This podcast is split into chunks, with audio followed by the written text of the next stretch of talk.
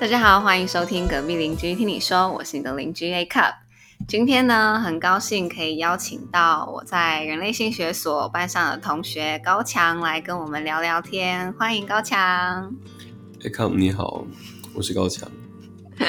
好，那我们今天的主题呢，是关于高强他自身性性倾向的一个人生的探索。嗯，安排这样的主题。主要是因为在班上刚好有机会，高强有跟我们同学分享他自己的性倾向的一些故事，跟他跟他自己的经验。那我也觉得其实蛮有趣的，很值得多多了解。对，因为你自己还没有找到一个答案嘛，是不是？对，所以今天就是用这一集。来帮助你我更了解你自己，也是让大家知道说，哎，其实社会上有很多不同的哎存在，跟哎每有每一种性性经验都是哎独特的。对，好，那首先呢，哎，可以请高强先跟我们分享一下你之前在班上跟跟我们分享的，就是简单分享一下你的 background。我是一个。男同志，那我一直以来都认为自己是一位男同性恋者，一直到这几年的时间，所以呃，其实从小，包括第一次的新经验、新接触，及到哦，当然这中间有穿插一些可能偶尔会对哪一个女孩子会稍微有好感，但其实我从以前到现在的性经验，嗯，绝大部分都是跟男性为主。哦，对，然后有情感的对象也是个男性，是大部分然后呃，有性行为的对象也是个男性，对，所以呃，我一直自诩为一位男同志。那稍微提问，就是您有跟我分享过你自己有交过几任女朋友吗？对，那是真的是女朋友吗？还是？嗯，其实我也是半推半就。对，呃，通常都是像学姐如果喜欢我，嗯，那她就会展开追求，表明呃问我有没有想要在一起，就像你讲展开追求这样。然后呃学姐也是很妙，她会那个时候爷爷还健在，她会跟爷爷拿我们家的家里钥匙，一大早五六点，那因为呃都会一起骑脚踏车去上学。那他就会先来我家，从凤山骑车到我家，在前镇。对啊，稍等，请问这是几岁的故事？这是国中时候的事。哦，OK，第一第一任女朋友。对，第一个女朋友。然后这位学姐她就是会钻进我的被窝，然后那个时候就是 在爷爷在的时候。对，爷爷在，可是爷爷是住在爷爷家，爷爷家跟我家其实住的很近，就是在隔壁而已。对对对，然后。他就会钻进我的被窝啊！当时是我们全家都睡在同一个房间，因为 夏天为了省冷气钱，然后小时候是这个样子，到到高中之前都是这个样子。对，然后他就会钻进我被窝之后，然后他会抚摸我的身体，包括我的。你是说在你家人同在的地方？对，但是因为大家都还在睡觉，而且他是钻到我的被窝里面。所以他会抚摸我的身体跟我的性器官。那那时候你们已经进行交往了吗？对，那时候已经在一起了。那如果说你从小都认为自己是同男同志的身份话，怎么会愿意跟女性交往？嗯，其实这这是一种很特别的感觉，就是 也也想要说，呃，学姐既然都已经这么想，那我也愿意试试看。这样，毕竟我当时可能觉得。年纪还小，那我当时对自己的定位是没关系，就嗯，说不定是因为没有尝试过的关系，所以可以再试试看。OK，对对对，那也不排除自己是双性的可能。哎，我当时对我，我觉我觉得很奇怪，我从小就是以男同志在定位我自己，而且是从年纪很小的时候，从可能国小二年级。那那时候是有什么契机让你自己发现自己是男同志的吗？哎，我当时是喜欢坐在我隔壁的的男同学，嗯，对，然后他当时跟我坐在一起，然后我就觉得，哎，这个小男生很可爱，然后也很活泼，这样，对，然后笑起来是帅帅的，那因为我从很小我就有自慰的习惯，然后自慰的时候，当时我的性幻想对象就是他。很早熟哎、很可是二年级那个阴茎都还没有发育哎、嗯，你要怎我么自慰？就是拉？哎、不是，我是趴在床上，然后呃将手垫在阴茎的上面，嗯然后趴趴在手上，然后前后摩擦，这样会有快感会达到快感。哦。第一次听到对，很酷的经验。OK，所以那时你大概小学二年级就开始会有性幻，对男性有性幻想，所以发觉自己是男同志。对我我其实我也不晓得这个是什么字或是什么字。OK OK，就是有好对男生有好感。对小朋友是没有这些认定，可是我很确定我当时是喜欢住在我隔壁的小男生。嗯，那你自己曾经有跟男性跟女性分别的性经验吗？嗯，跟女性的性经验就是仅止于最多就是呃身体的触碰、性器官的触碰，然后近距离的拥抱这样子，就是然后让我到这边对让我自己达到射精。可是呃等，下稍等，你自己达到射精是，你自己打出来，是对方帮你？当然是我我自己打出来啊。所以你是不喜欢女生碰你的身体吗？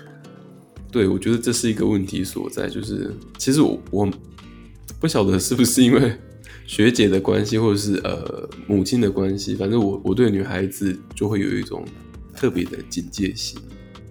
是心理上的吗？还是像这样的警戒心，我不晓得他是会去成功的启动我的性欲，因为我多年以来都是以男同志来自居的，所以当一个女性触触碰我的时候，我会无所适从，就像是一个异性恋男生被一个男生触碰的感觉一样。那那种无所适从的感觉是会害怕吗？还是僵硬？还是就是害羞？是哪一种感觉？嗯，它比较像是我害怕这个动作会启动我原先帮自己设定好的机制，嗯，可能这个无形之中可能也会启动了我的性欲望。那那你会有点排斥嗯，我排斥这个是因为我对自己的认定是男同志，哦，所以是说，可是呃我我坦白讲，呃，跟女其实你可以，对，但你还不不想要去。因为我没有接触过面，对我也不不太勇于去面对这件事，这也是我现在目前在做的功课。可是你不是说你不你说你遇到你的初恋的呃女生初恋的学姐，你愿意尝试看看跟人家交往，那性就是发生性行为，你反而会有一点退缩。嗯，这个退缩到现在是讲退缩，可是它是一个循序渐进退缩的过程。你说越来越退缩吗？还是怎样？刚开始我是持蛮开放的态度，我是觉得说没关系，那你要触碰，你要近距离的看看，对。其实那种在被窝里面，然后对方近距离的看那种感觉，其实它就有点类似像是口交那种感觉。对啊，对啊，对对对对，然后你会感觉那种热气，其实它会呼在你的性器官上，你是很敏感的。那你会害怕女生对你这样做吗？其实我我当时害怕的感觉是还好，因为跟现在对比，当然是比较不会。我我对我自己对男女性之间性的认知是，毕竟是第一次嘛，那嗯它是一个互相在探索的过程。可是如果在我我完全都没有任何的准备的情况下，我我必须在探索的过程中再增加一个责任在上面，对我来说，我觉得那是一个很大的负担。负担，哦，OK，对对对，那那如果说再把话说到我我自己自身，如果要以性为前提去触碰一个女孩子，那其实我我会比较在意对方的反应。其实我是很尊重女孩子的。那你自己会觉得不想摸，或是觉得很恶心吗？因为有一些比较真的是非常男同志的朋友，他也许会对女性的身体有这样的感觉。我有看一个 YouTube 频道，它叫 FJ 二三四，那他们有提到过，当看到女生的性器官的时候，他们的感觉是像是看到外星生物那种感觉。我第一次看到也是这么觉得啦。可是，可是我本人，我我没有这个排斥感，我我对想要探索的这一个嗯行为，我我是没有赋予它任何的意义的，没有、哦没有好，没有坏。OK，对我我就希望是在探索的过程中，彼此都是开心而且互相尊重的。OK，你刚刚说从学你第有跟学姐，就是你第一任跟女性交往的经验嘛？那你到长大之后有跟男性长期交往的经验吗？也有，有我男性有交往过三个五年的对象，三个五年的对象，然后那你也是蛮老的，时间蛮多的。毕竟我就都已经三十一岁了。哦，所以你之前有跟我提到的长期的关系其实是男性。嗯，也有一个女性是长达大概七八年左右的时间。请问你好，OK，你这样这样算起来，你应该有四五十岁了吧？对，可是因为这个长达七八年的女性，她跟一个五年的男性是有重叠的。哦，OK，这样脚踏两条船，还是不是不是当时是因为我跟这个女女性在相处的过程中，我们像比较像是朋友、知己、红粉知己，对。可是他对我的感觉，哦，以及事后。对，以及事后我想起来，我对他的感觉，其实他不全然是单纯的朋友的感觉。你对他吗？还是他对你？他对我，那你对他呢？我我对他是多年以后，我我从现在的角度去想当当时的关系，其实我对他也不是完全没有感觉的。对，可是毕竟都已经是过去好好久之前的事情了。但是你现在目前就会认定它是一段交往的关系，对，因为伴侣。那些陪伴，然后那些倾听跟那些亲密的接触，现在想起来，它都是有温度的。OK，但你们有再进一步的亲密关系吗？没有最最多就是到嗯拥抱，然后脸脸颊的亲吻这样子。哦 OK，对对对，就没有再多了，就很像是很单纯的柏拉图式的恋爱。对他来说是，所以他在这段那个女生在这段期间都没有交男朋友。没有，哦，那这位女士她知道你们就是非常要好的这段期间，你有男男生的伴侣吗？知道啊，我们无话不谈，毕竟我们是知己啊。那你会，你从这段因为这段关系的 ending，你有更深的发现自己其实真的是一个男同志还是什么吗？因为我这样听起来，其实你有一点游离在双性之间，但是因为你很早很小的时候就已经给自己一个一个标签，说我就是男同志，你觉得是这样吗？还是其实你就是你只是毕竟我我的性经验第一次是在幼稚园大班要毕业的前一天，然后跟隔壁的小朋友永远忘不了的意思？对，跟隔壁的小朋友就是达到这个性的高潮。当时是对方帮我口交，那对方是男生还是女生？一个也是一个小男生，我们就两个小男生。嗯，但哦当下都不知道是发生什么事，就觉得在玩。对我我就说哦，那明天就要毕业了，我们来就是做一些事情留念这样。然后说你先亲我的嘴巴，然后他就亲了一下我的嘴巴。好可爱哦，是你提议的耶。对，我说你先，那你再亲一下我的那那，然后他就亲了一下我的胸部这个部分，然后说，最后我就跟他说，那你再亲一下我这里，我就指我的阴茎，当时小小的阴茎，然后他就把我的阴茎含在嘴里，然后亲一下为什么要喊呢？我也不知道为什么到时候会变成含的，当时为什么变成含的我也不晓得，然后小朋友都有那种吸奶嘴的习惯，哦，然后可能阴突突的就想要吸吸看。对，然后小男孩勃起的阴茎或许就跟奶嘴大小相去不远。哦，的确，对，那我我第一次的新高潮就在那个时候，深深的就是到现在还烙印在我的脑海里，挥之不去。那是我人生第一次的性的体验，我觉得非常棒。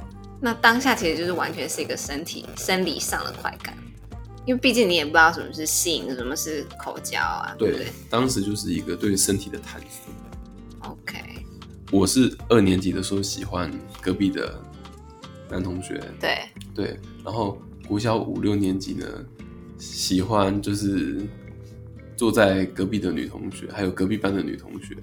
哦，五六年级又喜欢女生了，所以其实我你应该是就是不针对性别吗？是这样说吗？对我，我我觉得说感觉那个人的某个特质有吸引你，然后他好像很喜很有自信啊，讲话很有怎么样自己的态度啊，是这样子的，类似个人特质对的吸引力吗？还是就是互相相处那个感觉，我觉得非常好。嗯，那就会因为这种美好的感觉，然后喜欢上对方。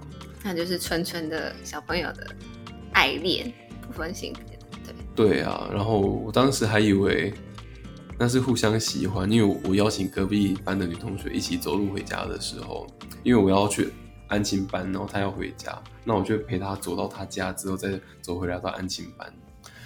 我当时以为像这样子的陪伴，就是我喜欢她，她应该也会喜欢我。嗯，对，然后嗯，在毕业前我有问过这个女孩子，我说你喜欢我吗？这样，然后她就瞬间傻眼的看着我，然后就说没有啊，根本就没有。但是就你自己的角度，反正你有你有体验到那个恋爱的感觉，对啊，我当时就觉得天哪，好甜蜜啊！可是又瞬间从天堂掉到了地狱，因为被对方这样子回绝。可是这样讲起来，的确可以发现说，其实像性情像吗？性倾向是天生的嘛？性倾向天生的，不能改变的，有可能是你还没有发觉，但是其实它是天生的一个对某一个性别有情感啊，或者是性吸引力。但是又可以从你刚刚分享的发现说，其实因为小孩子他其实也没有在分性别，对，所以那这个这要怎么定义啊？就是说，其实我们是长大后被社会影响，就觉得男生不应该喜欢男生啊，女生不应该喜欢女生，而才去有一个我我觉得对我来说，呃，性倾向它是一个浑然天成的，它是不晓得什么时候会落在谁的身上。假如你落在一个女性的身上，那你就是异性恋；你交往的对象是女孩子，那你就是异性恋。嗯可如果今天对我来说落到一个男生身上，那我就是同志，我就是同性恋。对，可是也有可能是漂移的，对对，我当初的嗯交往的关系还有两段五年的，嗯，也是男生，对。然后这两个男生是前后重叠，同时进行了 你觉得你现在劈腿多少次？同时进行了五年。可是对我来说，同时进行了五年对，你说这五年是完全平行哦？对，就是在一个在一起大概三四个月之后，马上就接着跟另外一个，你也真忙啊！然后就同时进行了五年。啊，其呃，你的各自的伴侣有知道吗哎，大的不知道小的，那小的知道大的。？OK，对后面的那个知道。对，哇，那你也很忙碌哎，浑身法术有吗？我当时最忙，人家说呃第三者他就是小三嘛，我当时最忙有到小七、小八、小九，是单纯的性关系吗？嗯，就是除了性关系之外，还有保持联络，然后保持情感上的流动。但是你可以 handle 你的时间跟你的情感，对，当时是觉得，还是其实只是想要分手，但是没有分手？嗯，那那种感觉比较像是，因为不知道自己想要的是什么，所以会想要一直的去尝试。OK，我大概知道你说的那个感觉。那是一种在人生中是非常迷茫的感觉。那你为什么没有想要跟呃最主要的那个五年的对象先告一段落，或者是讨论？当时在回到高雄之前是维持现状的，可是回到高雄之后，因为我们本来一起都在台中生活，可是回到高雄就觉得工作也比较忙，然后感情淡了，所以约跑约起来。没有没有，对于小三的嗯联系，可能因为这样，或许情感上他也觉得我对他有有稍微的比较疏忽，那他当时也有了另外一个对象，所以那个对象就是第三者的第三者啊。哎、你们怎么关系这么混乱呢、好那当时没关系，他自己找到他的出路就好了。OK，那当时对我来说，这件事情无疑是晴天霹雳的。那其实对你是晴天霹雳。对，因为我我自认其实对大的对小的都不是很差。当然我，我现在讲我是不鼓励这个行为，而且我我也承认啊，当时年少轻狂。对我当时也是思考没有这么周全。嗯那我当时的感觉是，其实如果关系打从一刚开始会有问题，那它就是有问题的关系。其实要回到源头，要跟第一任好好的坦白。哦，但是我真的觉得年轻就是爱玩这出哎、就虽然其实我们都觉得就是知道是错了，可是 就是受不了诱惑，对不对？他点头。说实在，真的是这样。对啊，那可以请问你自己在你的家庭当中，还有你的跟朋友的相处，会因为你是你会因为你自己的性倾向而有一点差异吗？或是有什么样的声音？家人会希望我不要这么刻意的去注意周遭的男孩子。你是说你走在路上会说，哎、那个好屁股好笑，哎、那个很很帅之类的？对，或是我会一一直的去注视，可是还好吧。这样，如果你是异性也，会对女生那样子啊，没有错。可是因为你是同性。我的注视是已经大拉拉到对方都可能会察觉，然后会觉得不舒服的。哦、对对对，所以你的家人会打断你。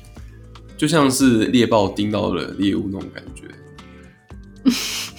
那当一一位女性在街上被一位男性以这样的方式打量的时候，有点可怕。有的人会觉得可怕，有的人会觉得害羞，那有的人会觉得很很惊慌失措，那有的人会觉得啊，我赶快整理一下仪容，我拨一下头发，因为有异性在看我，嗯都会有不同的反应。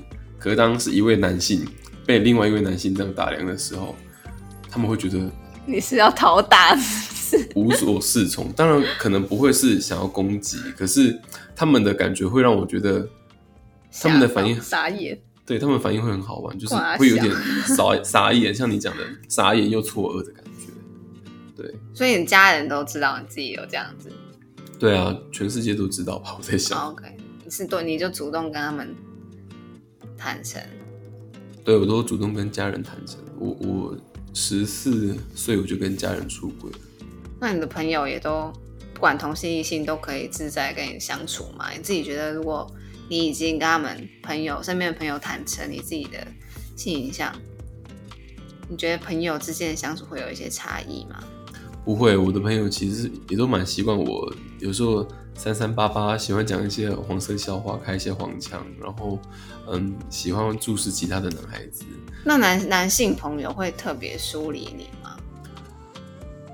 嗯，我基本上目前的男性朋友手指头都数得出来，然后他们也都知道我的、我的性向啊，或许有不知道的，比如说像嗯一起运动的，可能他们会不晓得，嗯，对，但比较亲近的才会知道。但我我也不是非得把自己的身份透露出来，是因为他们刚好是在我这个阶段认识我。那这个阶段我在探索我自己，我也不知道我到底什么练，嗯，也没有必要特别去说。对，所以我也没有特别去讲。但这并不代表是我因为害怕被排挤，我因为害怕被落下而选择不做出柜的这个决定，而是我现在正在摸索我自己。OK，对，目前你说你还在探索的阶段嘛？那我相信也有很多人跟你有一点像，有相同的感受，就是哎，诶不知道自己到底是怎么样，甚至会有一点害怕。那你是自己是怎么去跟这个差异共存的呢？你怎么去接纳自己？我觉得如何排解这个焦虑不是我最主要的功课，是因为我把环境塑造的很好，比如说我的家人、我的朋友，现在连我的同班同学，我都有刻意去把它塑造成一个对我自己是友善，而且让我自己感觉到舒服，让我感觉到温暖的一个环境。那你是怎么营造的？可以跟大家分享一下吗？可是我觉得这必须得一步一步来，就是，嗯，像是你愿意先主动的开始聊这件事，或者是你愿意在适当的时候揭露。对我会若有似无的先抛出一些些讯息。嗯那有的人可能可以接受，有的人态度会比较保守，对。可是我一定会选择一个恰当的时机，然后对大家开诚布公。其实适时的把这个身份抛出来，还有一个好处是，你有可能会感觉得到，有的人会对你更更加的温暖。嗯，好，那你最后有什么想要跟我们邻居分享或是说的话吗？我希望大家可以多关心自己，以及关心自己周遭所有的跟自己有关的议题。比如说像同志的身份，嗯我就会希望，呃，每一位同志，特别是男同志，当然我这样点名是不太礼貌，可是，嗯，因为我们到现在在社会上对我们还是会有一些负面的观感，对，比如说，嗯，包括自自己是同志的族群也会这么想，是，比如说，同志都很喜欢使用娱乐性的用药，同志有些嗯或多或少都会跟艾滋病有关系，或是画上等号。嗯，这就是一种污名啊。对，那关于这这方面，其实我觉得大家还是要更了解，包括呃外在在了解同志，因为不了解会感到可怕，嗯哼，会觉得同志好像是怪物。可是当社会风气越来越开放，大家越来越了解之后，其实根本没有什么，你我根本完全没有任何的差异。是，对，那其实呃，异性恋在看同性恋会觉得不一样，跟我们不一样的族群，我我们因为了解而会产生不同的看法，嗯会产生包容，会产生关爱，会产生理解。大多数的族群对少数的族群是这样，那是不是我们可以多去了解？像是大多数的人都没有性病，那我们可不可以了解性病是怎么样？那有有性病的人他又是怎么样？嗯那什么方法我们可以防范？